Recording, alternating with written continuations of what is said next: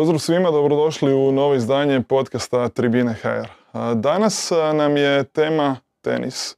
A za tu priliku u goste smo odlučili pozvati našu nekadašnju proslavljenu tenisačicu, gospođu Jelenu Kostanić. Jelena, dobar dan i dobrodošli.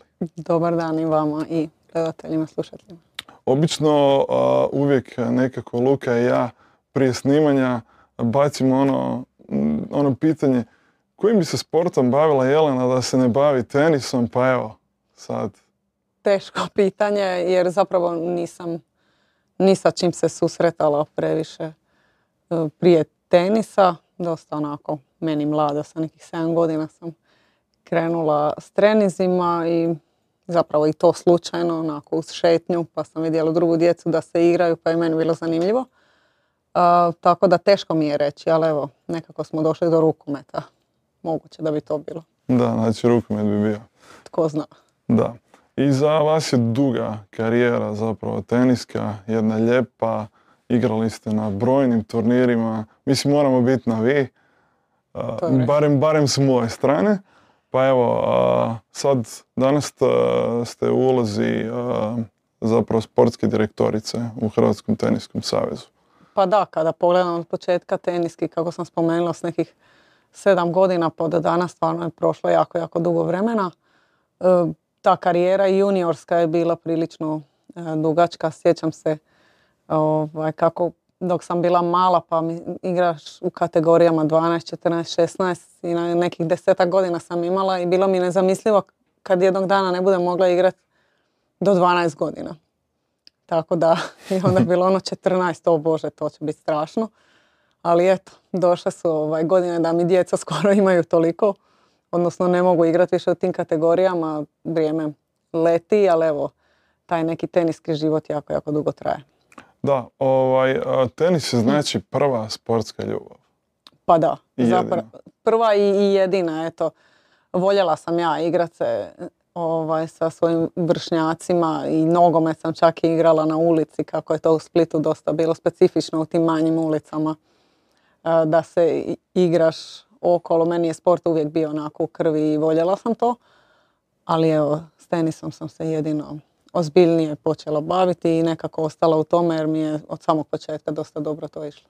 Da, znači od onih mla, dječačkih dana, odnosno da, ranih dana, dobi djetinstva, kako god, ovaj, pa sve nadalje zapravo je to bilo. Pa da, nekako je kod mene sve to počelo kroz igru. Uh, ono što je bilo drugačije u odnosu na danas je da je bilo jako puno djece i onda sjećam se jako dobro, imali smo selektivne i neselektivne grupe.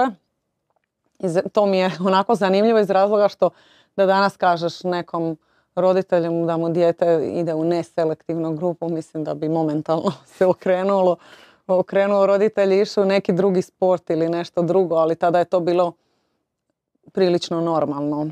Ovaj, I djeca su se i dalje bavila jer nisu svi za prvake.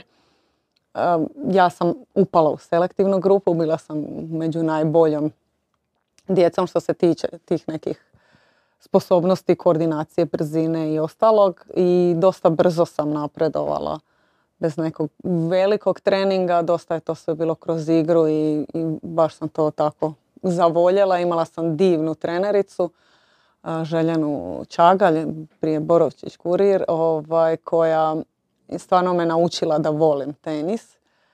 I danas evo, imam priliku često surađivati s njom iz, iz različitih potreba se čujemo, tako da to je isto nešto jako lijepo da ti ostane onako za, za cijeli život te neke osobe koje su obilježile zapravo te moje početke i to mi je stvarno jako drago. Da, kad smo već e, krenuli od e, tih dana, od ranog djetinstva zapravo, kako izgleda tenis e, kad se počneš njime baviti onako u djetinstvu?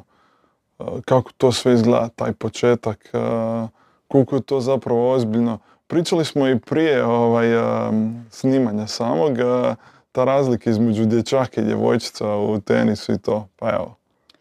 Pa rekla bih da je to vrlo individualno jako ovisi o roditelju, odnosno roditeljima koliko ozbiljno oni shvate te početke. Kod mene je to bilo kroz igru. Evo, moja curica danas trenira tenis, kroz, kod nje je to isto još uvijek kroz igru, ali vidim da ima jako puno e, druge djece koja to ozbiljnije već krenu igrati, tako da mislim da jedan i drugi pristup je uobičajen jer ima svega u svemu. I to je nekako na roditelje, onda i djetetu između ostalog koliko, ovaj, ali više naravno na roditelju u toj dobi koliko ozbiljno neko dijete krene s tim. A što se tiče razlika između djevojčica i dječaka u tenisu, odnosno više sam se ranije referirala na ovako starije već mhm. kategorije gdje e, žene ili cure mogu do vijeka trenirati u smislu smjerova, tehnike i jako vole na tome raditi dok se ne osjeća onako jako, jako ugodno u tome i da one pogađaju sve. Teži se nekom perfekcionizmu, dok kod muškaraca to više ono, malo smjerovi, ovo idemo poene, oni su onako više poenski tip.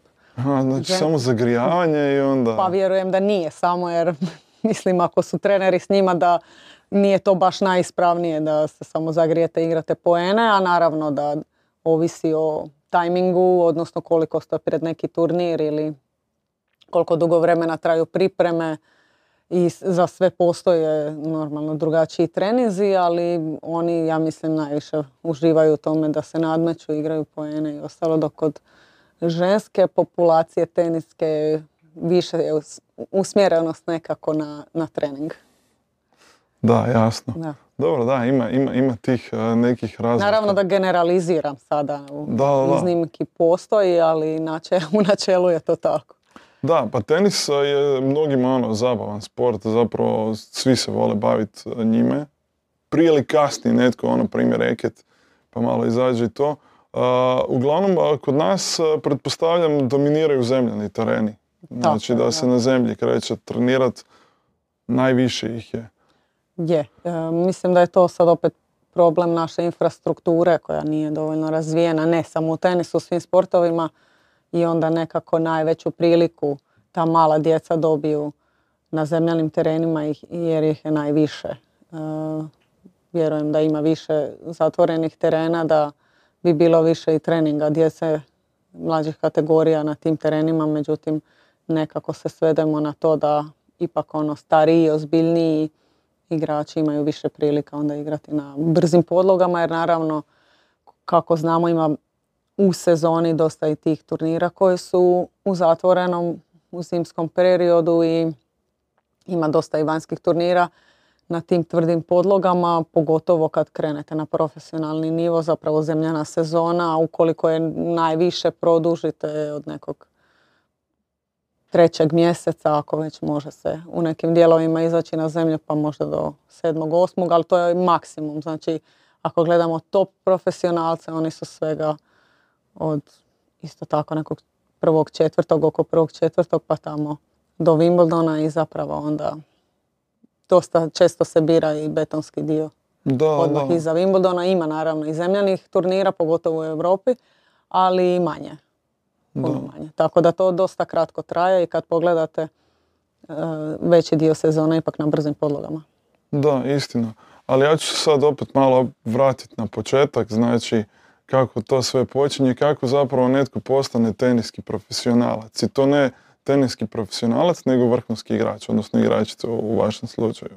Pa opet bih se vratila na to da je to dosta individualno. Ne, neki znaju od početka što žele i čemu streme i za što treniraju i mnogi, mnogi, mnogi pokušaju, a mali broj to zapravo i ostvari iz razloga što je to u profesionalnom tenisu iznimno teško, e, ne samo trenirati, mislim da je i skupo, E, jednostavno puno faktora se treba poklopiti da bi se neka igračica ili igrač razvio u top profesionalnog e, tenisača. Tako da neki odustaju ranije, neki kasnije, neki uspiju. E, kod mene to je bilo evo, opet nekako od te igre pa dođeš do toga da si dosta dobar pa vidiš da možeš, da drugi nisu ništa puno bolji pa onda kreneš malo više trenirati, više se tome posvetiš. Ja sam nekako gurala i tu školu jako dugo, redovno završila srednju školu. Dugo sam željela studirati u Americi jer su mnoge moje prijateljice tenisačice otišle u Ameriku na koleđ putem tenisa, dobile odlične stipendije na dobrim koleđima i to je bio mi neki lijepi put. Onako već u djetinstvu mi se to sviđalo, ali juniorski rezultati su mi bili dosta značajni. Osvojila sam taj juniorski Australian Open u pojedinačnoj Wimbledon u konkurenciji parova na Roland Garrosu. To su rezultati. To da, na Roland Garrosu sam igrala isto polufinale u, u pojedinačnoj godinu ranije na US Open polufinale u parovima, tako da stvarno bila sam treća juniorka u konačnici. I rezultati su ukazivali na to da je možda pametnije krenuti ipak profesionalno od, od samog početka. Zapravo kad sam završavala srednju školu, završila sam petu gimnaziju u Splitu, u sportsku, sportskom razredu sam sjedila. Ovaj, onda na kraju školovanja već sam ušla u kvalifikacije Wimbledona tako da je bilo izbor prijemni ili Wimbledon i Wimbledon je prevladao na, nekako naravno. Jer evo, ostvarila sam školovanje nakon karijere i mislim da za sve ima vremena ukoliko ima volje. Da, istina. Ali kad počinje recimo on taj profesionalni put, u tenisu to recimo dosta rano. I kad zapravo već e, dijete, odnosno mladi sportaš krene sa putovanjima, sa odlascima na turnire izvan zemlje, pa mislim... tu odricanja zapravo? Znamo da tenis nosi dosta ovaj, putovanja, da te skoro pa cijelu godinu nema kod kuće. Pa mislim da to lagano već počinje s nekih 12 godina opet, naravno ovisi o, o tom nekom sportskom putu, ali recimo s 12 već kreću, evo mi u Teniskom savezu imamo reprezentativne nastupe i, uh, i zapravo postaje ti međunarodni turniri Tenis Europe u Europi koji kreću od kategorije 12, 14, 16 i onda kasnije 18 godina. Tako da već tada se lagano počinje putovati i ranije se putuje po Hrvatskoj, dosta na te turnire. E, zapravo puno je tu odricanja i puno. Mislim da u tim mlađim kategorijama nije neophodno da se previše toga igra, ali to opet sad zavisi od procjene roditelja, trenera, nekog igrača, koliko će ga izabrati ipak treba školu gurati e, zajedno s tim, tako da definitivno nije, nije jednostavno. Pa da, zapravo dosta surov sport kad pogledamo onako. Pa je, jer puno si sam. E, danas njemu utoliko lakše što na tim visokim nivoima ipak e, jako je puno novca, pa onda su i timovi time veći. Znači, prije tu bio samo trener, igrač, ako imaš novca trener, ja, a danas ovaj, to puno šire od kondicijskog trenera, fizioterapeuta, neki idu i sa psiholozima, menadžeri su tu uključeni, roditelji putuju što više mogu, tako da puno više je osoba uključeno i u toliko ti je lakše jer nekako normalno manje se osjećaš sam. A s druge strane i te društvene mreže danas i mogućnosti e, mobilnih tih telefona i, i aplikacija koje ti omogućavaju zapravo da budeš u kontaktu sa većim brojem ljudi koji su tebi bitni. Da, jasno. Mislim, danas je drugačije jer živimo ipak u tim vremenima kad je tehnologija moderna, ali opet e, sama činjenica da sportaš zapravo puno vremena provede odsutan zapravo od najbližih. E, to je to dosta onako zahtjevno, teško. A kako izgleda onda život jednog profesionalnog tenisača u jeku karijere kad, kad sve krene ono? Kad zapravo sezona počinje već u prvom mjesecu i prije sa Australijom. I prije, da. Da, jer jednostavno nema tu pauze ono, neke. Tako je, zapravo kroz cijelu sezonu ja sam osobno igrala možda tri do četiri turnira po turneji, onda bi se vratila na tjedan do dva pa bi ponovno išla Ovisi naravno o turneji, nekad je to trajalo i mjesec dana, nekad kraće, zbilja ovisi kako složiš raspored, ali načelno od kraja godine počinje sezona, jel, početak godine pa sve do nekog 11. Eh, mjeseca ranije nešto su smanjili to, odnosno skratili se sezonu sada, jer su shvatili da je to stvarno brutalno. i zapravo cijele godine te nema i ono malo što si tu trebaš i trenirati, a i odahnuti u isto vrijeme, tako da to zna biti jako, jako naporno i dugačke su te sezone. I ono što je recimo specifično za tenis, a u mnogim drugim sportovima nije tako, recimo kad imate olimpijsku godinu u nekom sportu gdje, je, gdje su olimpijske igre, najvažnije, onda se oni tu godinu usmjere prema toj godini i to im je najvažnije natjecanje i slično, dok u tenisu imaš samo četiri Grand Slema koja su ti nekako, oko svega se to vrti, sve se oko njih vrti, ali onda imaš i ne znam, Indian West, Miami ili hrpu tih Masters turnira kroz godinu koje ne bi smio propustiti. E, tako da mislim da čak e, je deset i preko, sad nisam toliko u tome, profesionalnom tenisu e, zadanih turnira. Zapravo ti kad uđeš po rankingu Grand Slam, nemaš pravo odustati od njega. Čak i ako ga ne igraš, dobiješ nula bodova. A mm. sve ti se onako, onda ti se ne pribrajaju, imaš pravo na nekih 17 turnira, tipa 14, ja mislim, zadano ako upadaš u glavne turnire, ovako nešto. Da. E, e, dosta, je, dosta je to ovaj, određeno. Zapravo te tjera da stalno si unutra i da igraš sve te veće turnire. Da, zapravo taj sustav bodovanja ono, u kojem moraš braniti bodove od prošle godine, to bude malo naporno. Pa ja mislim da bude puno naporno, jer dosta je igrača opterećeno s tim hoćeš, nećeš. Ovaj, razmišljaš uh, o tome, nešto ti ispada pa padneš na rankingu. A nije samo to, nego ti ovisi na kojem si mjestu upadneš u neki drugi turnir ili ne upadneš, ovisno o tome koliko si bodova izgubio, dobio, koliko si pao ili se poveć, povisio ranking. Tako da je to dosta onako zahtjevno i stalno je neki žrvanj, stalno se nešto vrti, stalno se nešto događa, nema nekog ono odmora osim eto kraj sezone kada se sad ono, neki četiri do šest tjedana je pauze. Da, zapravo, zapravo je najbitnije ono ući u tih top 100 nekako. Je, iz razloga Grand Slamova, iz jer zapravo je to neka granica oko 104, 106, nekad manje, sada je više tih zaštićenih rankinga, odnosno ukoliko neko ima zaštićeni ranking, šest ili više mjeseci je van E, tenisa zbog ozljede, onda ima pravo na, na taj kao zove se protected ranking. Da, da, PR zapravo da. I onda e, sada je moguće iskoristiti dva protected rankinga za ulazak u Grand Slamove, što je prije bilo samo jedan. Da. Znači, neovisno koliko te nema, mogu se igrati jedan Grand Slam. E sada je to dva, pa onda je time i taj kat bude teži. Da, vidjeli smo ono, kod muških mislim da je Vavrinka imao taj protected ranking kad se pojavio. Da. Ali bude, bude tih velikih igrača koji onako padnu, možda i tim ili netko još također. Ma sigurno, svatko tko je e, tako duže vana da je top igrač e, ima pravo na zaštićeni ranking i određeni broj turnira može odigrati s njim.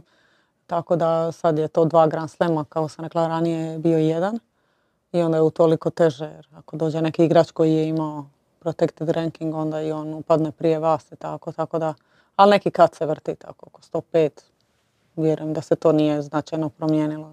Nema baš osnove da se previše promijeni i zapravo on je kad ste u 100 garantirano da ste u Grand Slamu i tu su veliki bodovi naravno i novac. Da. Koliko je zapravo zahtjevno igrati na turu, onako, kad sve to krene, Znači, možemo se vratiti opet na onaj dio kad ste osvojili zapravo juniorski Australian Open. Znači, dođete pred, ma mislim, to je velika scena, to je najveća scena moguća. Grand Slam, kakvi je to osjećaj, ono, osvojio si, ono, to jest osvojila si naslov na jednom takvom prestižnom turniru. Pa još si jako mlad. Da, još si mlad i zapravo ni ne shvaćaš e, veličinu toga i, i vrijednost i Eh, ok, sve nekako to došlo. Meni možda malo i nenadano jer eh, nije bilo toliko očekivano, nisam bila dominantna. Eh, tako da je bilo stvarno ono, fantastično. I, I ostalo mi je naravno ta uspomena za cijeli život, neprocjenjivo nešto. Nastupati uopće spoznaja da igraš finale, da si osvojio Grand Slam je jako, jako lijepa. Ja, velike scene ja sam nekako, nisam sama bila nositeljica da bih igrala na centralnim terenima, ali nažalost žrijebovi, i broj godina koje sam bila na turu i broj odigranih Grand Slamova, pa se zapravo sam na svim Grand Slamovima nastupala na centralnom terenu, na nekima više puta. I to je to isto poseban osjećaj, pogotovo kada je teren pun. Igrala sam u Australiji protiv Sam Stosur. Mislim da je bilo preko 15.000 ljudi ili tako nešto. Na da, protiv domaće Da, još sam pobjedila, tako da je to bilo. Da, Možda od uh, upečljatljivih trenutaka u karijeri, onako, svirano je protiv tebe i to ti je super. Da, da. I ti pobjediš i onako moćno se osjećaš. Ali zapravo je lijepo, stvarno. Da, ali mnogim od nas je recimo abstraktno uopće, znači Grand Slamovi, ne znam, možda neko ima priliku jednom otići malo pogledat Wimbledon, Roland Garros, svima je to naravno želja, a vi ste vidjeli to sve onako pobliže, kako izgleda to, to nama sve djeluje onako impresivno, kakav pa je jest impresivno. Ono što je meni impresivno je da je svaki toliko različit i svaki ima svoju neku specifičnost i svoju dušu, rekli bismo e, od Australije koja je onako drugačija, daleko je, vruće je, e, lijepo je, divni su ljudi tamo, e, navijaju drugačije. Pa onda nakon toga ide French Open koji je e, Francuzi, Pariz, nekako ta zemlja, kult, neka tradicija. Pariz sam po sebi je meni toliko divan. Romantika. Čista romantika, da, tako mi je i taj e, Roland Garros poseban. Wimbledon, kad vidiš te ljude koji doslovno kampiraju, ono uvijek je to kao, ali ljudi stvarno kampiraju i stoje tamo u ovim malim kampićima ispred da bi dočekali kupiti ulaznice. Jedu ono, se Osjećaš se onako wow. Da. dosta, dosta lijepo to je stvarno posebno, igranje na travi je posebno, ili imaš priliku samo, mislim ta Wimbledonska trava općenito u odnosu na druge trave je skroz različita. E, on, onako nestvarno dobra. I Meka ili... Pa toliko je dobro, oni to naprave i, i vjerujem da je danas još bolja. To toliko ravno i toliko ravno skače i toliko je nestvarno dobra. E, I tvrdoća ispod podloge zemlje i ta trava i to koliko je podšišaju i kako to raste, svaka travka za sebe. To stvarno je nešto nestvarno. I onda taj US Open pravo američki. Velika scena, spektakl. Oni od svega naprave spektakl. Općenito Amerikanci i taj US Open je ogroman. Dok pređeš s jedne strane do trening terena treba ti valjda 20 minuta pješice. Ne pretjerujem. E, tako da stvarno je veliko, veliko i, i impresivno. Ja se sjećam prvi puta kada sam igrala na Artu Rešu protiv Serene Williams 99. godine. Ona je prvi put osvojila uh, e, US Open. Zapravo smo mi vršnjakinje da, generacija. Da, i ona nije preskočila juniorski tenis i bila je predobra. Uh, ja sam prošla kvalifikacije, prvo kolo i onda sam igrala s njom i izašla sam s nekim šeširićem na taj Artur Reš jer je to toliko ogromno i onako kad dan ranije sam ili dva dana prije sam je gledala u prvom kolu na tom centralnom terenu, ali mi smo kao igrači mogli dobiti zadnje redove gore zapravo ni ne vidiš tu lopticu, valjda da. dalekozor treba, koliko je to daleko. Da, koliko je ogroman taj teren. I onda kad dođeš od dole, onako pogledaš gore, stvarno je velik teren za, za tenis. Mislim, preko 20.000 ljudi e, prima, to je stvarno velik, velik stadion i poseban je osjećaj, naravno. Da, ne mogu uopće zamisliti taj ambijent, ono 20.000 ljudi, gleda tenis, tišina. Pa u Americi nije nikad tišina, ne baš ono... Dok se igra, dok mrkla, igra, Pa opet se onako malo žamorčuje, ali uh, mislim, u, prvim redovima bude mirno, a gore oni manje više čak mogu i šetati to da nisu u vidokrugu igrača. da, da, ih to, Naravno da se to ne želi i da te ne puste, ali desi se. Da. Nije ništa što ometa.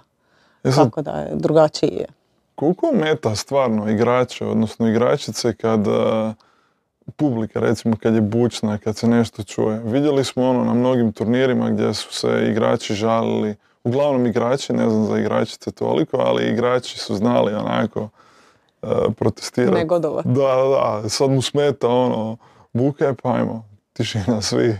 Pa mislim da smeta iz razloga što e, nama je jako bitan i taj zvuk lopte. E, ne samo jer puno je teže ako je buka i ako ne čuješ i odskok i vjerujem da se mnogi i po tome orijentiraju i kada, kada igraju. Da čuješ onako reket kad neko ti odservira i lakše se koncentrirati ako čuješ nego kad je buka, a pogotovo kad vam je sve tiho i onda neko zaviće nešto, ono, naravno da te to ometeti koncentraciju u nekom trenutku, tako da mislim da, da svakako im smeta.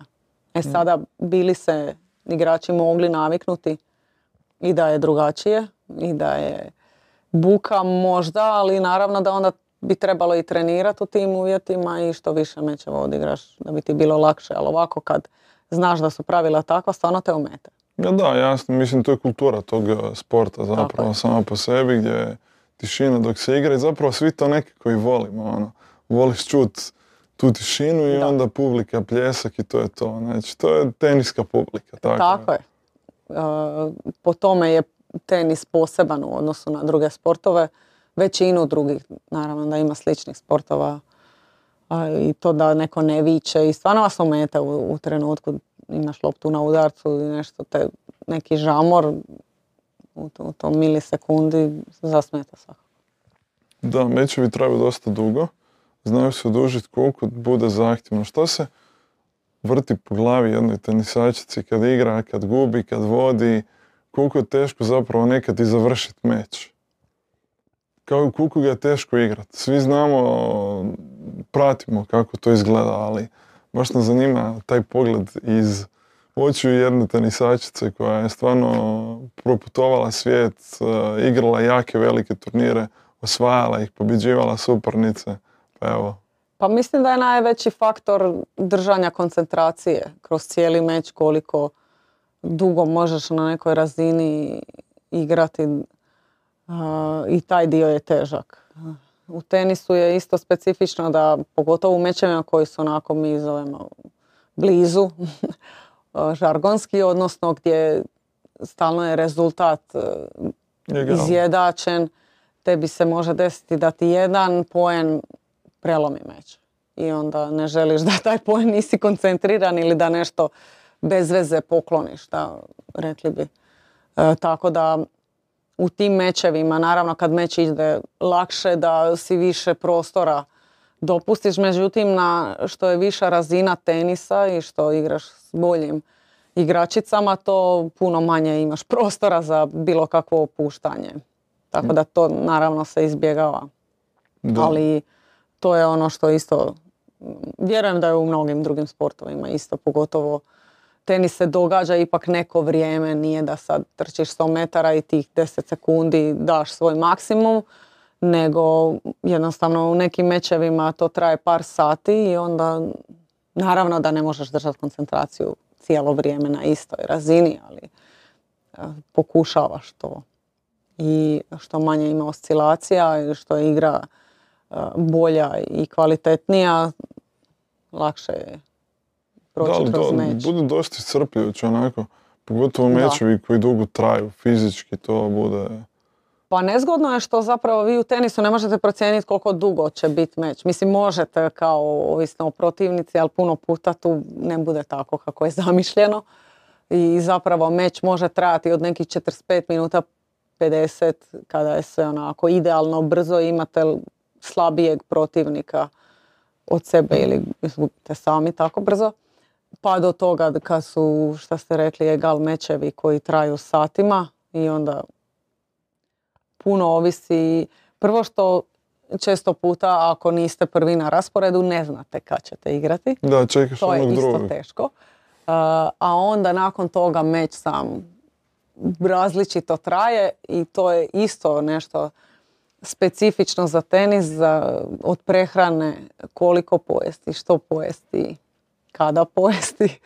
E, ok, danas postoje različiti suplementi koji se onda tijekom meča koriste. Da, da, ja. Prije je to bila banana, danas ima puno boljih stvari od toga.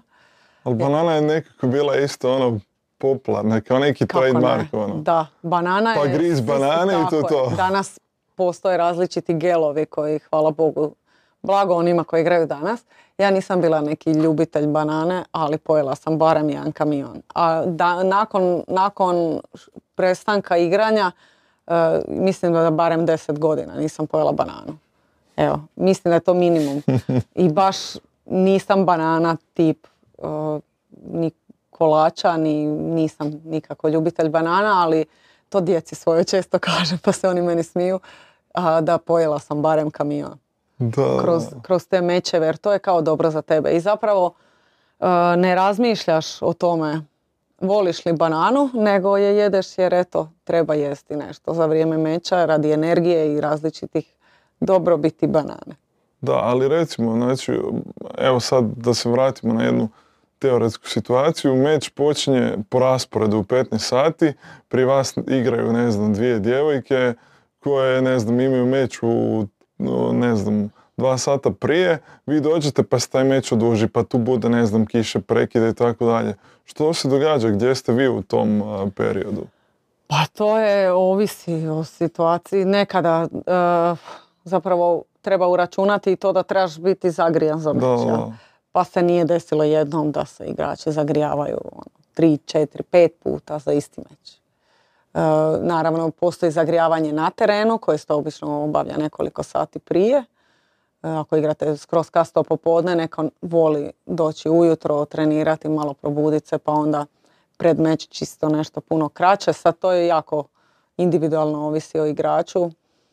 A onda pred meč zagrijavanje, mislim vi morate doći na radnoj temperaturi kada kreće zagrijavanje u samom meču tih pet minuta koliko da, već imate. Treba već biti radna temperatura, vi trebate biti fizički zagrijani. I onda to, naravno to zagrijavanje traje pet minuta, za neke traje puno, puno duže. I onda kad bude kiša ili meč neko breakne, pa ovaj opet napravi break, pa se vrati, pa ode Pa, drugi puno set, pa i ne do bog na Grand Slamu da igraš iza muškog meča, jer to onako može biti od sat i pol do pet sati razlike, pa to je stvarno, e, evo što se tiče te prehrane isto je problem. Pa da, baš sam to Da. htio pitati, znači ono, što zapravo pojest? Kako izgleda ono, obrok prije? Pa obično ugljikohidrate, neke čiste bez nekih umaka, slične tjestenine, riže, nešto, neko jede malo i proteina, ovisi sad isto, ali e, zapravo ništa teško, se mora biti lako i brzo pro- probavljivo, jer sad ovisi o želucu, meni recimo nije pasalo ako pojedem nešto više, jednostavno bi osjetila u meću težinu da mi nije to najbolje, tako da radije bi bila onako, neću reći gladna, ali da je manje, manje toga pa to pomalo nadoknađuješ s nekim ugljikohidratom ili bananom. Da, banana. Ili više banana. Kamion, recimo. A mislim moraš se snalaziti na različite načine. Da, ali zanimljivo je to jer, mislim, kroz tenis preputuješ ono i vremenske zone i svašta nešto. Pa onda sportaš treba biti, ili sportašica u vašem slučaju treba biti naspavan, odmoran, a zna biti problema. Ja sam uvjeren da bude ovaj, problema sa spavanjem, pa ono, Bude, iako stvarno što više putuješ, nekako se više i navikneš na tu e, vremensku razliku e, i zapravo naučiš svoje tijelo, što si svjesniji, mislim što ideš naravno stariji, ali puno pratiš. e, ne ponašamo se svi jednako i ne odgovara nam svima isto od hrane nadalje, pa tako s tim pogotovo. Naučiš na koji način je tebi najbolje prilagoditi se na, na vremensku zonu. Uvijek je problem, ne meni svima, povratak recimo sad iz Amerike za Europu. mhm. Tih nekih 5-6 sati razlike uh, gdje ti kao prije moraš ići spat nego možeš to je ona, onda se dižeš ranije. Dosta, dosta težak je taj. Prema tamo bez problema, ali natrag je e, dosta teško. Svih hvata taj jet lag. ali to naučiš jednostavno. Ok, nekad imaš više problema, kad manje. Postoje i suplementi koji se mogu uzeti, koji su dozvoljeni za korištenje, pa onda nekad i s tim, ovisi o situaciji. Da, jasno, ima, ima, ima zapravo tu puno toga. A moraš sam naučiti što tebi najviše odgovara. Evo. Jer sam vidio da recimo da neki tenisači prije Australije dođu, ne znam, par tjedana prije u Australiju, mhm. borave tamo da bi se prilagodili malo i na uvjete i to sve. Sigurno, uvjeti su ekstremno drugačiji, obzirom da u Europi je tada zima i trenirate u zatvorenom i hladno je, ok, možda u zatvoren nije toliko hladno, ali opet otvoreni teren i dvorana je velika razlika u zvuku između ostalog, ali e, i cijeli taj ambijent e, je različit i onda sigurno da vam treba. A što se tiče vremenske razlike, nekako kažu da je jedan sat, jedan dan zapravo bi bilo neke. Idealno da imaš, znači ako ideš 10 sati razlike, nekih 10 dana da se tijelo totalno prilagodi tom različitom vremenu. Da, ali zapravo ma, znali smo odmah da je tenis onako dosta kompleksan zbog svega, zbog konkurencije, zbog toga što je sport individualan, zbog toga što može ovisiti o jednom udarcu u konačnici. Jedan poen i gotovo. Pa tu ima jako puno pritisaka. Ne znam, mnogi su, vjerujem, gledali, ima i dokumentaraca o Borgu, onaj film je bio Borg McEnroe, za sve koji ga nisu pogledali, možda je dobra, dobra stvar da, da se baci e, pogled na to. Pa smo vidjeli, ne znam, u tim pričama koliko je to psihički zapravo teško. I onda sad gledaš Nadala, Federera, Đokovića, što oni rade. Da, to sve izgleda puno jednostavnije na televiziji kad oni to rade, ali oni su ono jedni. Jako ih je, nekoliko. A tisuće igrača, igračica pokušava doći barem blizu toga. Oni su neki ekstremi u tom sportu puno je više i evo, to je visoke razine tenisa, da nisi baš Federer.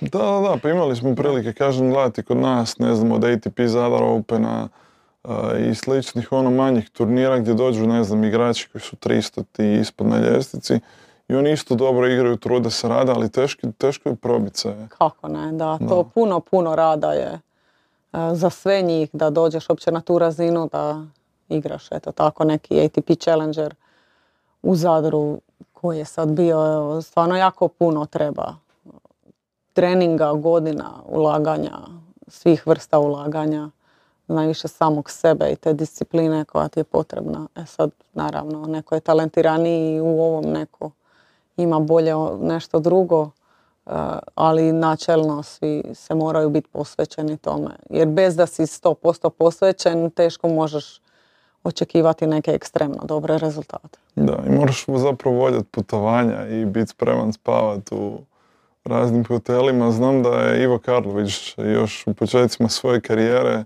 imao probleme jer ovaj, zbog kreveta hotelskih soba. da. Da, čitali smo i o tome, ovaj, bilo je dosta priče, ali da se sad malo osvrnemo na ženski tenis, znači na ovo što recimo aktualno stanje u ženskom tenisu, svjetskom naravno. 21 različita pobjednica na Grand Slamu u posljednjih 10 godina. Uspio sam doći do tog podatka. Je li smjena generacija možda sad neka ili je to po vama? Evo? Pa svakako jest. Mislim, sama to ne treba biti previše pametan. Da, to, da. da se to zaključi da je smjena generacije i da trenutno u ženskom tenisu nema neke dominacije. Iz toga se iščitava da zapravo gotovo svaka neka top igračica, možda i ne toliko, jer evo, Raducanu je osvojila Grand Slam, nije bila ovaj, u prvih sto koliko se sjećam. E, moguće je da pobjedi na nekom Grand Slamu. Znači događalo se i zapravo malo ima onih koji uh, tenisačica koje su više puta osvojile. Uh, ne, ne, znam ono kako bih to komentirao. Prije bi bilo puno više te dominacije i zapravo su te top 10 cure, top 20 kasnije bile neću reći nepobjedive, ali teško pobjedive. Od pa da, sjećam se baš, baš u vaše vrijeme od sestara Williams, pa onda da. Belgijke, Kim Kleisters i Justine Nan I uglavnom one su tu bile onako nekako dominantne, pa je bila Lindsay Da. Davenport, uh, Amelie Morasmo i ostale ovaj, cure koje su tad zapravo nekako vladale, vladale uh, VTA turom. Uh, Danas baš gledam onako Sabalenka, Ribakina, Krejčikova, Švijatek, puno ih se sad izredalo sa naslovima na Grand Slamu. Nema, nema, nema neke tenisačice koja će na neke duže staze držati tu konstantu. Nekako mi je Simona Halep bila, Pa i Barti po meni Da. je bila, ona je nekako rano rano od- odustala da. od igranja, tak, ali ona je bila možda dominantnija. Re- m- malo u odnosu na ove druge. Ne pretjerano ko ranije, ali isto je više toga osvajala za redom. Sad, sad nekako stvarno nema neko da bi rekao evo sad ova će biti ta. Da, jer uvijek nekako ono očekujemo, sad će doći, ne znam, bila i Kvitova i Kerber uh, i Azarenka, evo Azarenka sad nakon uh, deset godina ponovno došla do polufinala, što je onako i nevjerojatno pomalo, Da. ali da, Prije nije bilo to zamislivo, međutim i kad gledamo općenito dob sportaša profesionalnih, ne samo u tenisu i drugim sportovima, mislim da se to itekako se ovaj, povisila ta dobna granica do kada se sportaši bave nekim sportom profesionalno. U tenisu je to dosta. Mislim, prije nije bilo baš ili je bilo možda jedan, dvoje Santoro, mislim da je igrao onako duže, pa nam se to činilo jako Da, dugo, a da. sada evo zapravo i Đoković i ima preko 30 godina, Da, dominantan je, mislim, kad mu dopuste igrati. Ovaj, u odnosu na druge, Nadal, Federer se oprostio s 40 godina. da, nevjerojatno zapravo. To, to prije nije bilo zamislivo, a sada se to stvarno a, puno produžilo. I ne znam, možda u ženskom tenisu iz tog razloga što su predugo ove starije tenisačice bile nekako dominantne nad ovim novim generacijama. Da, Serena recimo kao nekako najistaknutija. Da, Ona je zapravo jedna bila ta koja je držala konstantu. Uh, onaj pad se zapravo dogodio kad nije uspjela spojiti taj četvrti Grand Da. Slam. To je Da, je to- zbilja nevjerojatno bilo. da. Tako da da. Jedna, jedna dosta onako zanimljiva situacija u, Da. u ženskom tenisu. Što možda i, i nije loše, jer eto, različite a, cure imaju priliku biti Grand Slam pobjednice. Da. Nadamo se da bi mogle i naše djevojke ovaj, biti u Naravno, tome. uvijek se nadamo našim Da. curama, dobre su nam cure. A, stvarno, ovaj, zašto ne? Da, pa da bacimo malo onda pogled i u naše dvorište sa Donom, sa Anom. Da. Zaista, imamo, imamo dosta dobru generaciju sad. Pa imamo, evo i Petra Martić još Tako igra, ima preko 30 godina, a, što je danas normalno, ona ima isto jako lijepu karijeru, možda su je ozljede omele, a, ali bez obzira na to je fantastična karijera, Dona kao neka mlada snaga. A, Ana je još uvijek mlada, isto Da. na turu već jako dugo s fantastičnim rezultatima. Evo, I sad dolazi, opet da. nakon te ozljede da će se vratiti gdje je mjesto i više od toga da će biti. Uh, imamo mladu Petru Marčinko i, i Taru Virt i Antoniju Ružić koje su evo, oko 200 tog mjesta. Što je zapravo velik, velik uspjeh jer mislim doći u Tako. 200 u tenisu. Tenis je jako globalan sport. Da. Jako se puno ljudi bavi njime. E sad, vi imate vjerojatno informaciju koliko djece otprilike onako dolazi. Koliko je bilo recimo neko, kad ste vi e, krenuli u tenis, koliko je tu bilo djece na, na treninzima i tako. Pa ima i danas djece. Meni se čini da možda korona je nekako, neću reći pogodovala jer nije ničem, ali e, tenis je u tom trenutku bio sport koji se ne- nije kontaktni pa je e, moglo se nekako više trenirati nego neke kontaktne sportove. E, naravno da su djeci danas zanimljiviji mobiteli i da ih je sve teže animirati u sport, ali to je sad već problem društva. Ne? i tome da bi se svi više trebali okrenuti sportu, naravno i zdra- radi zdravlja e, prvo, a onda i razvoja svih drugih e, i fizičkih i kognitivnih e, sposobnosti.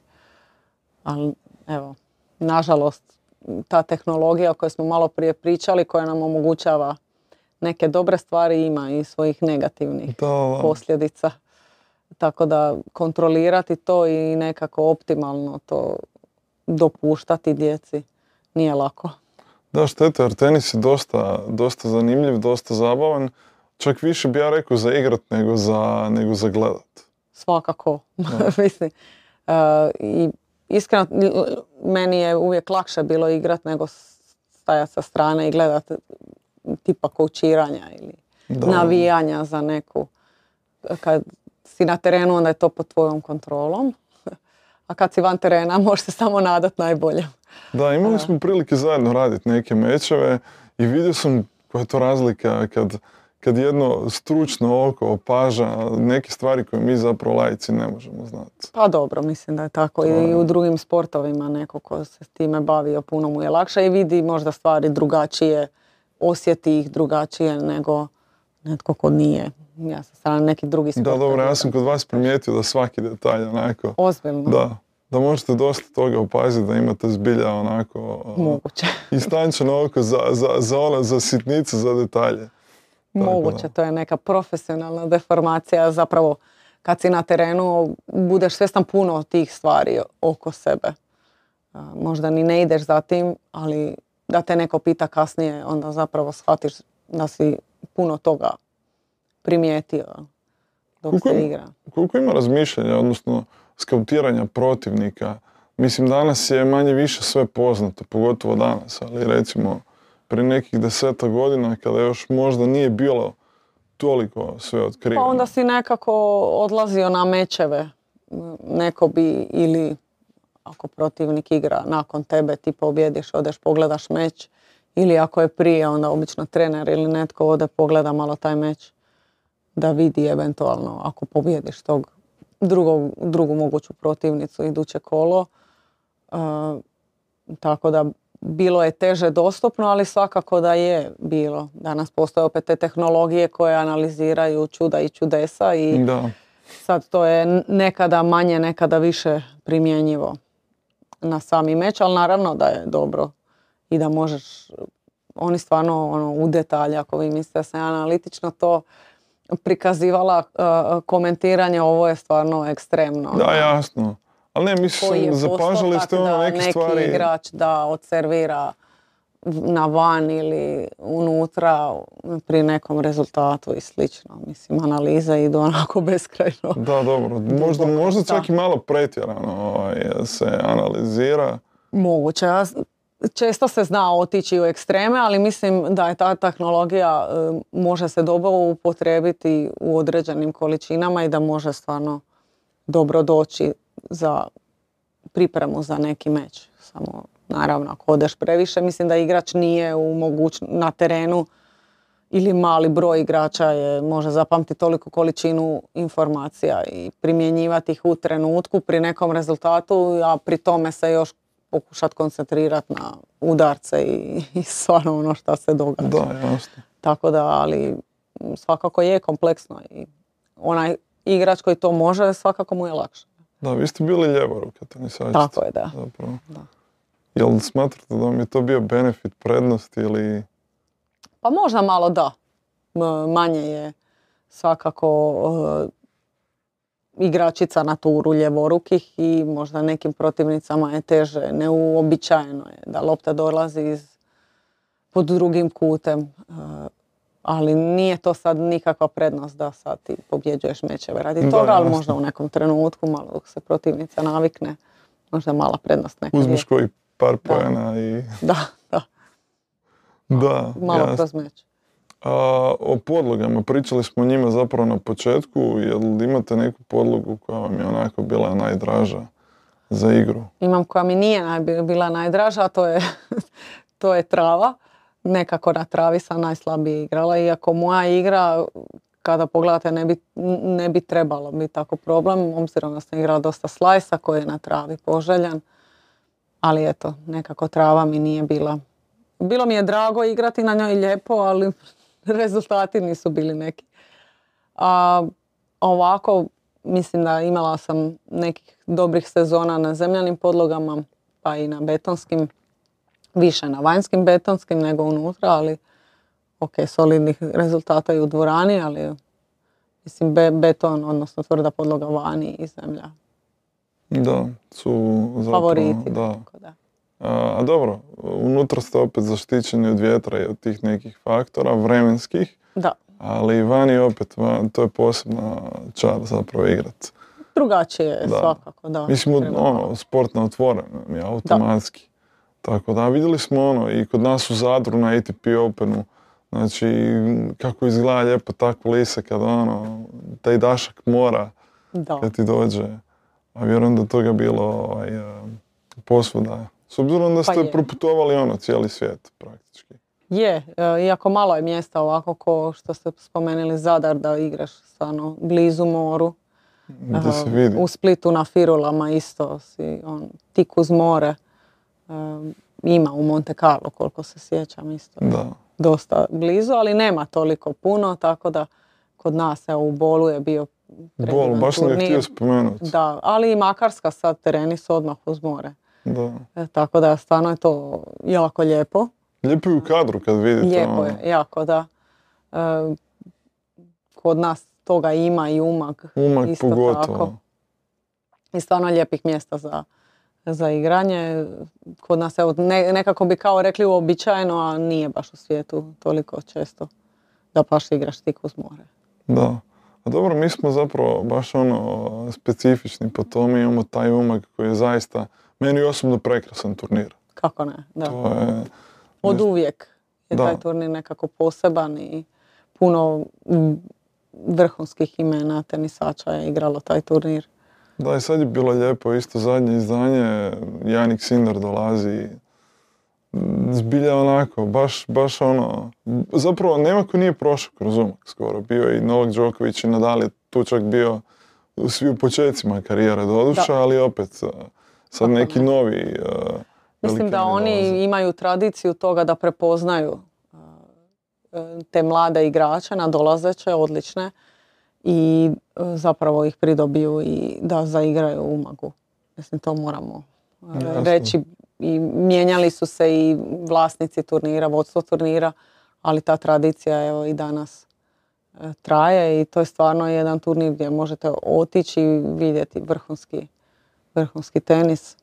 I uživati u tu ljepotu umaga, uz tu ljepotu. Posebno je i uz turnir, mislim taj turnir nekako napreduje s vremenom u smislu da je stvarno u korak s vremenom uvijek nešto novo i od tih koncerata, sadržaja sa strane napravi se stvarno ovaj, odličan ugođaj i mislim da je to razlog zašto ljudi kod nas koji su u tenisu, jel, koji su oko toga jako vole umag. Da. Sad ćemo se opet malo vratiti na vas, na vašu karijeru, suparnice s kojima ste igrali, mečeve koje posebno pamtite. Tko je bio koja suparnica je bila onako najteža i najtvrđa?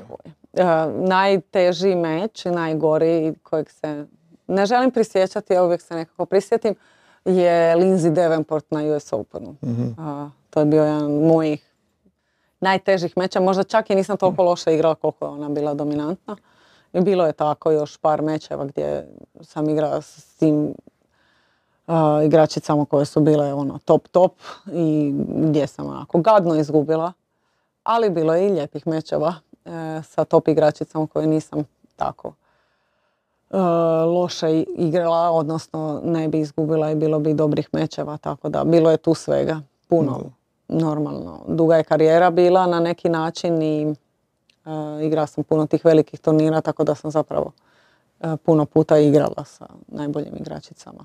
Ima li prilike neke za druženje ovako na, ono, za vrijeme karijere sa tim vrhunskim tenisačima izvan zapravo terena? Kako to izgleda? Pa ne sad pretjerano, svaki kada vi dođete na turnir, svaki je nekako u svom filmu, imaš e, zadane stvari koje trebaš obaviti od treninga, regeneracije, odmora i slično. Ima nešto malo slobodnog vremena, ali svaka provodi drugačije. sad ovisi naravno s kim se više družiš na turu i, i neke ko ti više odgovara i ti njemu pa da se družite. Često su to igračice, ono kad igraš parove pa su to često igračice s kojim igraš turnir u paru pa se onda nekako normalno i više družiš s njima. I kroz godine se razviju različita prijateljstva. Da, tu onda i Fed. Kup zapravo koji dolazi, Da. koji bude onako, I normalno uvijek se više družiš nekako s našim curama. da. um, ili neko naše govorno područje i slično. Da, zapravo, vi ste bili u onoj e, dosta dobroj generaciji. Tu je bila ona još Iva Majoli je igrala, Karolina Šprem, Silvija Talaje, zapravo nekako... Lučić. Da, Mirjana Lučić, Mirjana da. Lučić, da. Skoro sam je zaboravio. A, a dobro, ima tu još cura koje smo zaboravili. Ovaj, je i lijepo je bilo stvarno uh, i druženja ta i ja nekako jako sam voljela taj Fed Cup ili danas Billie Jean King Cup. Inače momčadski, možda sam trebala momčadski sport neki izabrat. Šalim se, ali dobro sam igrala i u paru, tako da to mi je odgovaralo, volim. Volim ekipu i neku pripadnost, to mi se sviđa. Da, zapravo parovi su opet jedna potpuno specifična priča. Vidjeli smo, uh, mi smo dosta uspješni u parovima, od uh, Pavića i Mektića, te kombinacije, pa onda Ivan Dodik koji godinama igraju mješovitim parovima, pa da, pa da nam malo ispričate kako zapravo izgleda igrat u paru. A, pogotovo i ovim mješovitim, koliko je drugačije, mislim znamo koliko su drugačiji parovi od klasičnog tenisa, ali mješoviti parovi od recimo a, ženskih parova. Uf, puno. Ženski parovi i muški parovi su jako različiti. Uh, mislim da je muški parovi su nekako stvarno sport za sebe i puno su uh, više različiti od pojedinačne konkurencije nego li su ženski parovi od pojedinačne konkurencije, po mom nekom mišljenju. A mix parovi, zapravo šteta je što ih nemamo prilike više igrati i iz razloga što se igraju možda na Grand Slamovima i mali broj parova, odnosno mix parova sudjeluje u njima, tako da morate stvarno imati i visoki single ili par ranking da bi uopće sudjelovali, a onda opet nema nekih kvalifikacija ili nekog turnira gdje bi ti mogao sad kao igrat pa da više igraš toga. Tako da skroz su drugačiji. Meni eh, zapravo prvih par puta kad, kada sam igrala treba ti dok shvatiš kako se to igra. ne. E, Skroz je drugačije u toliko ono što neki muškarci će odigrati više i brže, jače na, na igračicu, a neki to izbjegavaju, ali onda kako ta razina ide više, onda nema izbjegavanja, onda se igra ozbiljno stvar. Ovaj, ženska je nekako slabija karika tu i onda sve manje. Znači, znači dečki na, na tu varijantu da, da onako... Pa da nekada da, sad mislim što je viša razina i što je dalje da se ono, igra se. Znači, ne pita se. Budi, ako Ne, si nema džentlmenstva. Moraš biti. Pa ja bih rekla sve manje. Da, što je Da. ozbiljnije, to je sve manje. Mi što uvijek bude onako lijepo za vidjeti, pogotovo i kad Je. dođu na olimpijskim igrama. Mislim da, ne znam tko je igrao, da li su Ivan Dodig i Ajla igrali uh, zajedno jednom. Mm. Negdje jesu igrali, ali, ali ne sjećam se točno gdje. I zbilja bude onako Mislim lijepo. da je Dodig je sad igrao zadnje s Darijom Jurak Mhm. na olimpijskim igrama u Tokiju. Da, da, da. Mislim da je Sjećam se da, bilo je uglavnom, da, dosta, ovaj, ali, ali zbilja onako bude lijepo. Ovaj, Skroz je drugačije. Mislim, u parove igraš češće, pa je naravno nije ti toliko i od malih nogu i nije ti toliko. Ovo je vrlo rijetko i onda treba malo vremena da se navikneš. Da nekad se pitam, uh, kad dođu ovi veći turniri, pa sad ono, jedan igrač ili igračica igra, ne znam, i u singlu i u paru. Ja ne znam otkud im snaga. Još za miks, da. Da, još za mix, ono. Da. Znači igraju sve. da. I nekad imaju po dva, tri meča u danu čak, ono, ako Da. im se poklopi. To je stvarno naporno i e, teško. Tako da mislim da oni igrači koji su bolji na rankingu manje toga e, igraju jer jednostavno ne možeš se u tri konkurencije skroz koncentrirati. Na olimpijskim igrama je to možda specifično da onda bez obzira jer ipak se ide nekako više za medalju i to u tenisu nisu toliko bodovi bitni na olimpijskim koliko je medalja nekako osvojiš, pa onda svi sudjeluju vrlo ozbiljno u Ja, dobro, olimpijske igre su jedan poseban događaj, to, to smo baš pričali sa svima, pa evo sad malo možda iz vašeg kuta neki pogled. Pa svakako da jesu uh, olimpijske igre općenito. Ja sam imala eto tu zadovoljstvo sudjelovati u Ateni na olimpijskim igrama. Uh, opće taj osjećaj na olimpijskim igrama kada vidiš sve te druge sportaše, nije tenis tu, jer svoje tenisače vidiš onako stalno uh, i ista ekipa po Grand Slamovima, ali drugi sportaši i, i to opće, ne znam, meni je impresivno bilo dođeš na ručak u tu ogromnu halu i onda ono hrpa poznatih sportaša iz drugih sportova, vrhunskih sportaša, gotovo tako atletika ili nešto. Da, Ovaj, to mi je bilo baš, ja se sjećam te godine sam s Cristianom Ronaldom putovala, u nekom trenutku smo bili na aerodromu, on nije bio ni blizu zvijezda kod danas i baš smo onak stajali u nekom, onda sam o, kao ja njega prepoznala, bio mi poznan.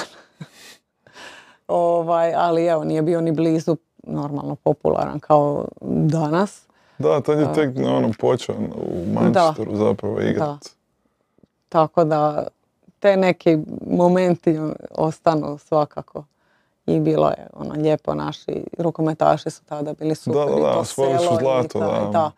I, I baš dok sam bila tamo, nisam bila nažalost toliko dugo, ovaj, sam se družila s njima i tako, baš je bilo lijepo. Da, jedno zapravo, Drugačije iskustvo. da, olimpijske igre u odnosu na, na, na sve drugo, na Grand Slamove.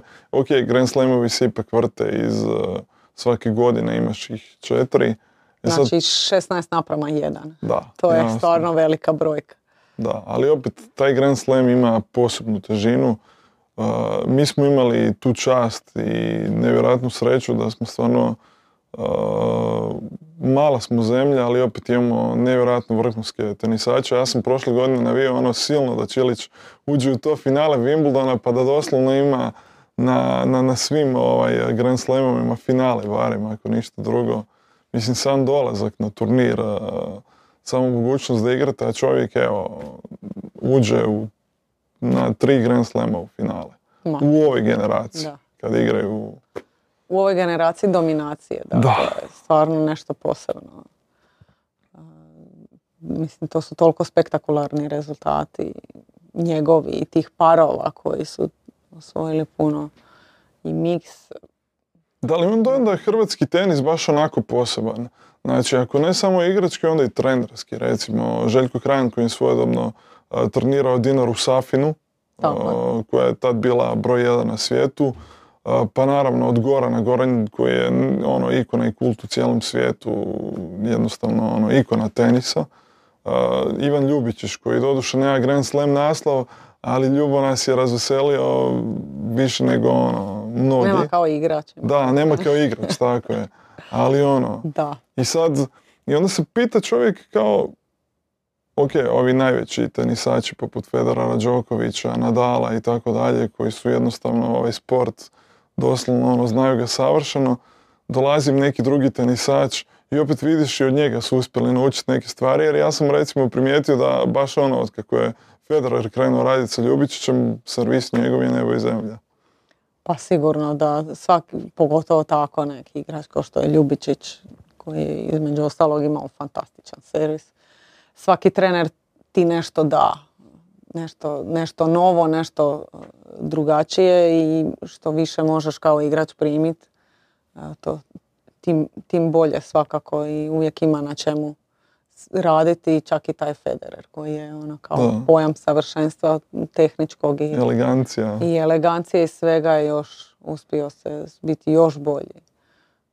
Tako da to je to neko takozvano prokletstvo tenisa da uvijek ima na čemu napredovati. Vjerujem da je u drugim sportovima slično, ali evo u tenisu svakako uvijek ima na čemu raditi, nešto dodatno usavršiti.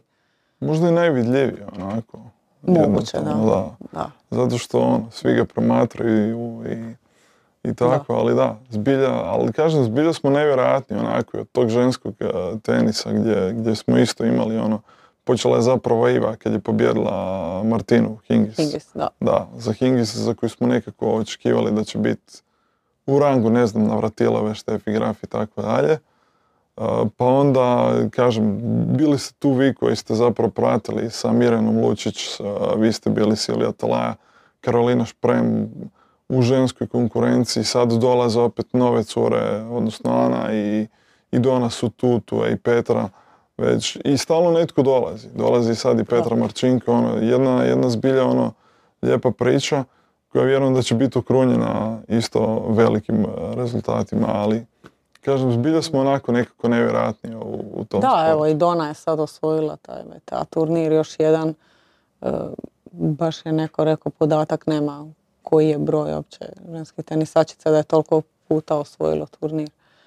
E, I to je u, uski krug, tako da Doni stvarno svaka čast na tome posebno tim više što je bila ozlijeđena i što se vraćala nakon te ozljede što je uvijek teško. Da, jasno. Tako da ima tu i mladih cura koje dolaze i drugih. E, u tom tenisu nekako je najvažnije da si ustrajan, da izdržiš to mentalno što nije lako. Ovo što smo ranije spominjali, ne samo putovanja nego i trenizi i ti svakodnevno kroz cijelu godinu moraš biti na visokoj razini intenziteta treninga i svega da bi mogao dati svoj maksimum i da bi to bilo što bolje. Da, kad pričamo o zapravo tenisu i nekom aspektu recimo života tenisa, ljudi vide onako koliko je ne znam neki tenisač zaradio od, naravno to ono uvijek se spominjalo i uvijek pišu onako e, skoče oni prozorcići koliko je ko zaradio, ali koliko je zapravo teško živjeti u tenisu, koliko je to pa jako. Mislim da ukoliko nisi ovo što ste rekli u sto, pa to je već kreću zarade, iako i troškovi su sve veći iz razloga što um, osim što je sve skuplje i ti timovi su nekako veći, više osoba je uključeno jer vi ne možete jednostavno konkurirati onima koji imaju bolje uvjete i bolje sve. Mislim ne možete, teže vam je. E, tako da su ulaganja e, sve veća, veći troškovi. mislim da na kraju ipak mali broj ljudi baš zarađuje. Oni koji zarađuju ekstremno zarađuju ko u svim sportovima. Da, jasno. Kad su pri vrhu budu normalno puno, puno više nego oni koji su slabije rangirani, ali Vidi se samo oni gore vrh zapravo. Da, Barem, barem u sto da, da zarađuješ ovo sve iznad 200 tog mjesta. Ne znam, ako uspiješ se pokriti, ok. Da, ali kažem, zbilja smo onako nevjerojatni, mi, ko, mi Hrvati sa zbilja uh, nevjerojatnim pričama, ono, potpuno tim teniskim. Da, puno je tu pogotovo tih individualnih priča, kod nas je to.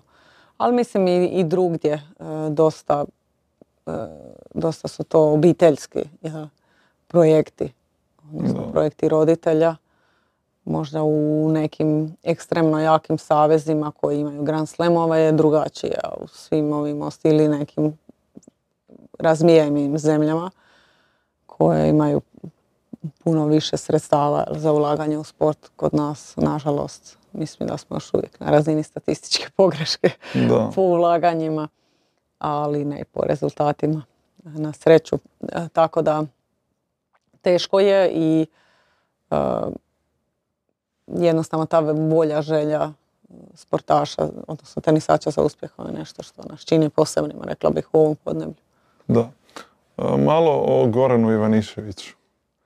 Zbilja o jednoj velikoj legendi našeg sporta, susretali ste se s njime. Pa evo sad, kad već kažete nazad desetak dana smo baš, imala sam priliku tamo na, u klubu na Zagiju, malo smo sjedili i razgovarali u društvu.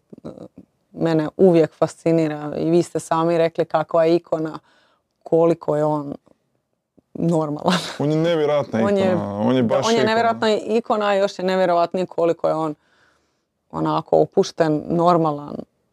Nikada od malena, ono, iz Splitasno i znam ga, imala sam priliku baš jedan put putovati u Izrael, možda sam imala nekih 16 godina ja. On je, mislim, devet stariji od mene i tad je bio isto ikona. Od prvih tih susreta još i ranije. Ovaj, nikada, nikada ništa s visoka, ništa onako. To je upravo fascinantno, evo stvarno. To, iako većina stvarno naših tenisača, ali ok, kasnije, uh, kad već me poznaju i to, ali on zbilja ono, nenormalno normalan. Da. Stvarno nešto uh, jako, jako lijepo. Da, dobro, o Goranu se to od uvijek znalo zapravo i pričalo, to je njegove jednostavnosti, Da. u tome što je zapravo bio prirodan, to se vidjelo i na terenu i, i u tom lomljenju reketa ima, ima, ima naravno svega, ali to je jednostavno Goran, to je, da, da, da je drugačije ne bi bilo dobro zapravo. Tako je, on je bio svoj. On je ono što, što je osjećao, to je i pokazivao, nikad e, nije glumio i, i to je ono što smo svi mi znali prepoznati i, i cijeniti. Mislim da je to baš odlika velikog čovjeka. Da, da, to se zapravo cijeni, jer danas e, na turu nema nekog tko bi mu onak, tko je blizu, blizu tog ono statusa kao Goran recimo, ono, Pa ja ne znam ni kroz ovako povijest. povijest. Zadnje sad se pokušavam prisjetiti od kad ja recimo znam da je netko. On je baš bio jednostavno poseban u tom nekom svom ponašanju koje je bilo toliko prirodno, nekad ludo, ali zapravo prirodno i simpatično. Nikad usiljeno i mislim ljudi to osjećaju. Teško nekog prevariš, tako da njega manje više jednostavno su svi voljeli. Da, Što nije često. jasno. Uvijek vas neko ne voli. Iz nekog razloga. Niste mu simpatični, a kod njega to stvarno mislim da je bilo jako malo tih. Da. A, jel bilo kod vas idola kad ste se počeli baviti tenisom? Kak je to? Muških ili ženskih. Svejedno? Svejedno. Koga ste onako najviše respektirali Pa i divili se? m- voljela sam Štefi Graf. Ona mi je bila posebna i Monika Seleš je tada bila pojam kad ovaj, sam ja onako obzu ozbiljnije igrala. A kod muških je to, gledala sam Oproštaj Samprasa, recimo, to mi je bilo, on je isto bio poseban, tada 14 Grand Slamova, koliko se Da. sjećam. I smo mislili da je nenadmašno. Onda je došao Nadal koji je zapravo uh, 14 uh, Roland Garrosa osvojio. To je... Ali mislim, to ima veze sigurno i s ovim što smo ranije e, pričali produživanjem životnog Naravno, vijeka da. tenisača. Jer prije se baš pričalo onih uh, ključnih 27 godina, nakon 27. koliko si toga osvojio. I, i sjećam se ono, bila je 2017. Federer je bio koji 17. nositelj Nadal 9. Pojave se u Australiji, onako, i bilo ti je nestvarno, ali idu oni dalje. I zbilja nevjerojatno, da. A to, to se jednostavno promijenilo. Prije je ona, ako sad pričamo o Doni Vekić koja je mlada, mislim šta i je, ako ništa ko žena, ovaj, e, a zapravo prije si tako s 24-5 već ono, još malo pa penzija. Da, da, da. A sada je zapravo ima još barem dobrih 10 godina ako će htjeti tenisa nekog vrhunskog koji može igrati. Da, zapravo to proširio se taj raspon. A time i to normalno da je mogućnost za osvajanje Grand Slamovima, Grand Slamova koji su imali Đoković, Nadal i Federer puno dulja i više, Da. više ima toga.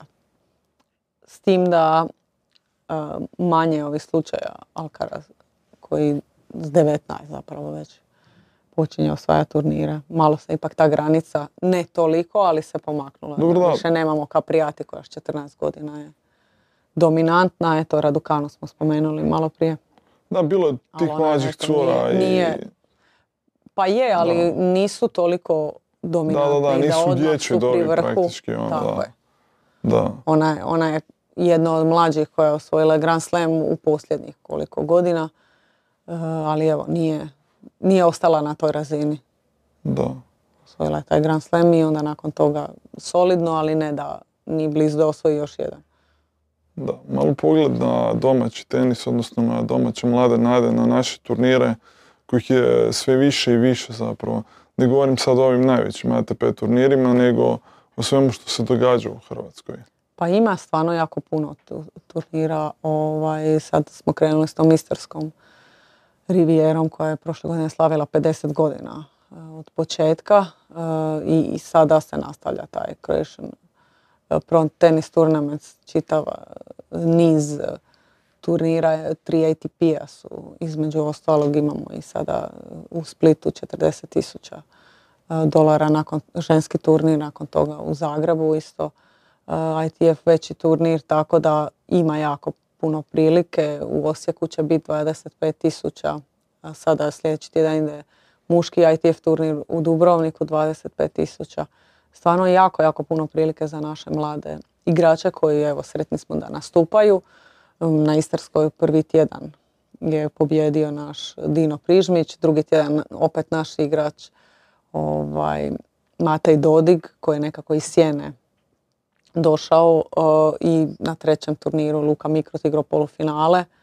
Luka je pak osvojio prva dva turnira u paru, treći je igrao finale. Mislim stvarno, ovaj, mislim da i za direktora turnira, gospodina Horvata, je to isto bilo fantastično. Lijepo je uvijek kad naši igrači tako daleko idu i e, Istarska rivijera je zapravo isto jedna od e, tradicionalnih e, turnira. Ovo što smo spomenuli za Umag, tako i kod nas manje više svi naši igrači koji su kasnije bili top igrači su prošli Istarsku. Pa evo i mladi lavovi sad koji su igrali. Imamo evo kako smo spomenuli još ta dva predstojeća ATP Challengera. Imamo te mlade igrače, osim ovih spomenutih još Milija Poljička. Jasno. Duja Pobjednik Tako je, fantastičnih rezultata prošle godine. Evo, vidjet ćemo, nadamo se da će im to biti odskočena daska dalje za da im ipak bude lakše kasnije kroz godinu. Da. Kako izgleda karijera nakon sporta? To je jedno od pitanja. Pa opet vrlo individualno. Kod mene ja sam eto željela e, dok sam bila u nekoj srednjoj školi e, studirati. Nisam to ostvarila odmah po završetku srednje škole, međutim e, nakon ili pri kraju karijere sam upisala fakultet, završila tri pa još dvije godine, specijalizirala financije bankarstvo. Nakon toga sam malo i predavala na faksu pa malo u trenerske vode i onda sam eto u Savezu počela raditi u financijama pa sam prebačena na evo, trenutnu funkciju sportskog direktora. Tako da nije falilo aktivnosti, uz to još dvoje djece. Sve sam to nekako stigla. Da, radili ste sa Anom zapravo. Da, sa Anom sam radila 2016. čini mi se, daleko mi je to sve. E, nekih malo više od pola godine isto je bilo jako lijepo, puno dobrih rezultata imala. Tako da je ali drugačije je trenerska karijera dosta. Od, pa drugačije, ali moram reći da, da, da volim. Blisko mi je to nekako opet ona, bila sam van tura neko vrijeme, a onda opet kad se vratiš to ti je neko prirodno okruženje jer je to toliko specifično i drugačije i mislim da kako oni to kažu bubble zapravo živiš u nekom balonu. Da. Skroz drugi život u odnosu na, kako reke kažu, pravi život. ovaj, uobičajeni, svakodnevni život koji živi većina nas. Skroz je drugačije, a meni je, kako sam u tome bila ranije, dosta to prirodno i brzo se snađem.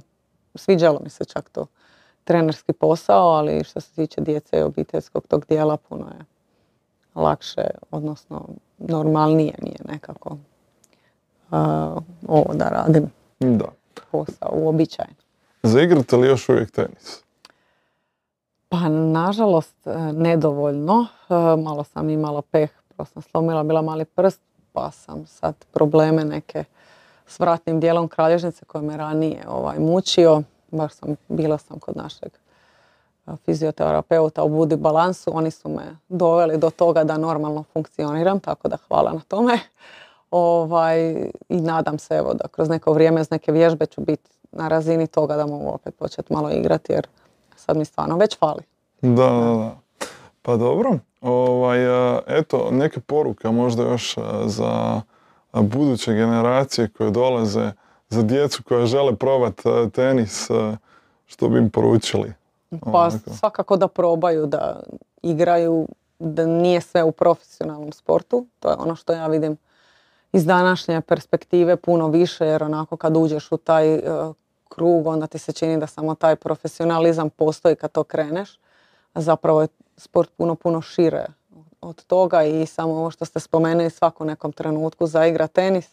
Tako da mislim da je lijepo da se djeca od rane e, dobi bave, e, drugačije se nekako igra, prirodniji pokret, puno lakše se uči i onda kasnije vi možete lakše i da ne igrate neko vrijeme nadograditi to e, s nekom željom, voljom za tenisom, tako da svakako bih preporučila što duže da igraju i što zdravije da žive s tim. Sport je iz puno razloga, ne samo tih profesionalnih ovaj, dobar i uvijek postoji to mogućnost studiranja na račun tenisa što je svakako odlična opcija.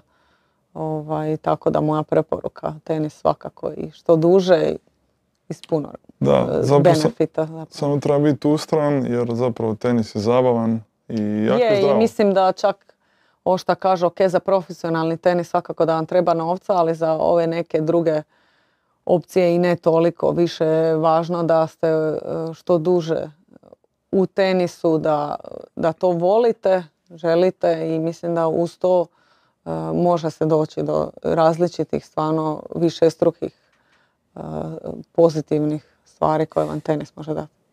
Jasno, da. Pa eto, ovaj, mislim da smo prošli barem dijelić onoga, a, mogli bi pričati. Da, da, da, mali dijelić. Mogli bi pričati zapravo o dosta, o dosta toga, ali evo, malo smo možda i ograničeni vremenom. Pa eto, a, hvala vam na dolasku, na gostovanju u našem podcastu. Hvala puno na poziv. Bilo nam je lijepo čuti ovaj, sve ove stvari o tenisu. Nadam se da će biti još prilike za neke nove stvari, neke nove detalje, jer ima, kažem, uvijek dosta toga o čemu bi se moglo pričati. Pa eto, hvala vam. Hvala vam na pozivu. Eto, hvala i vama, cijenjeni gledatelji, što ste nas gledali, što ste s nama. Pratite naravno i dalje tribinu, naše podcaste. Srdačan pozdrav.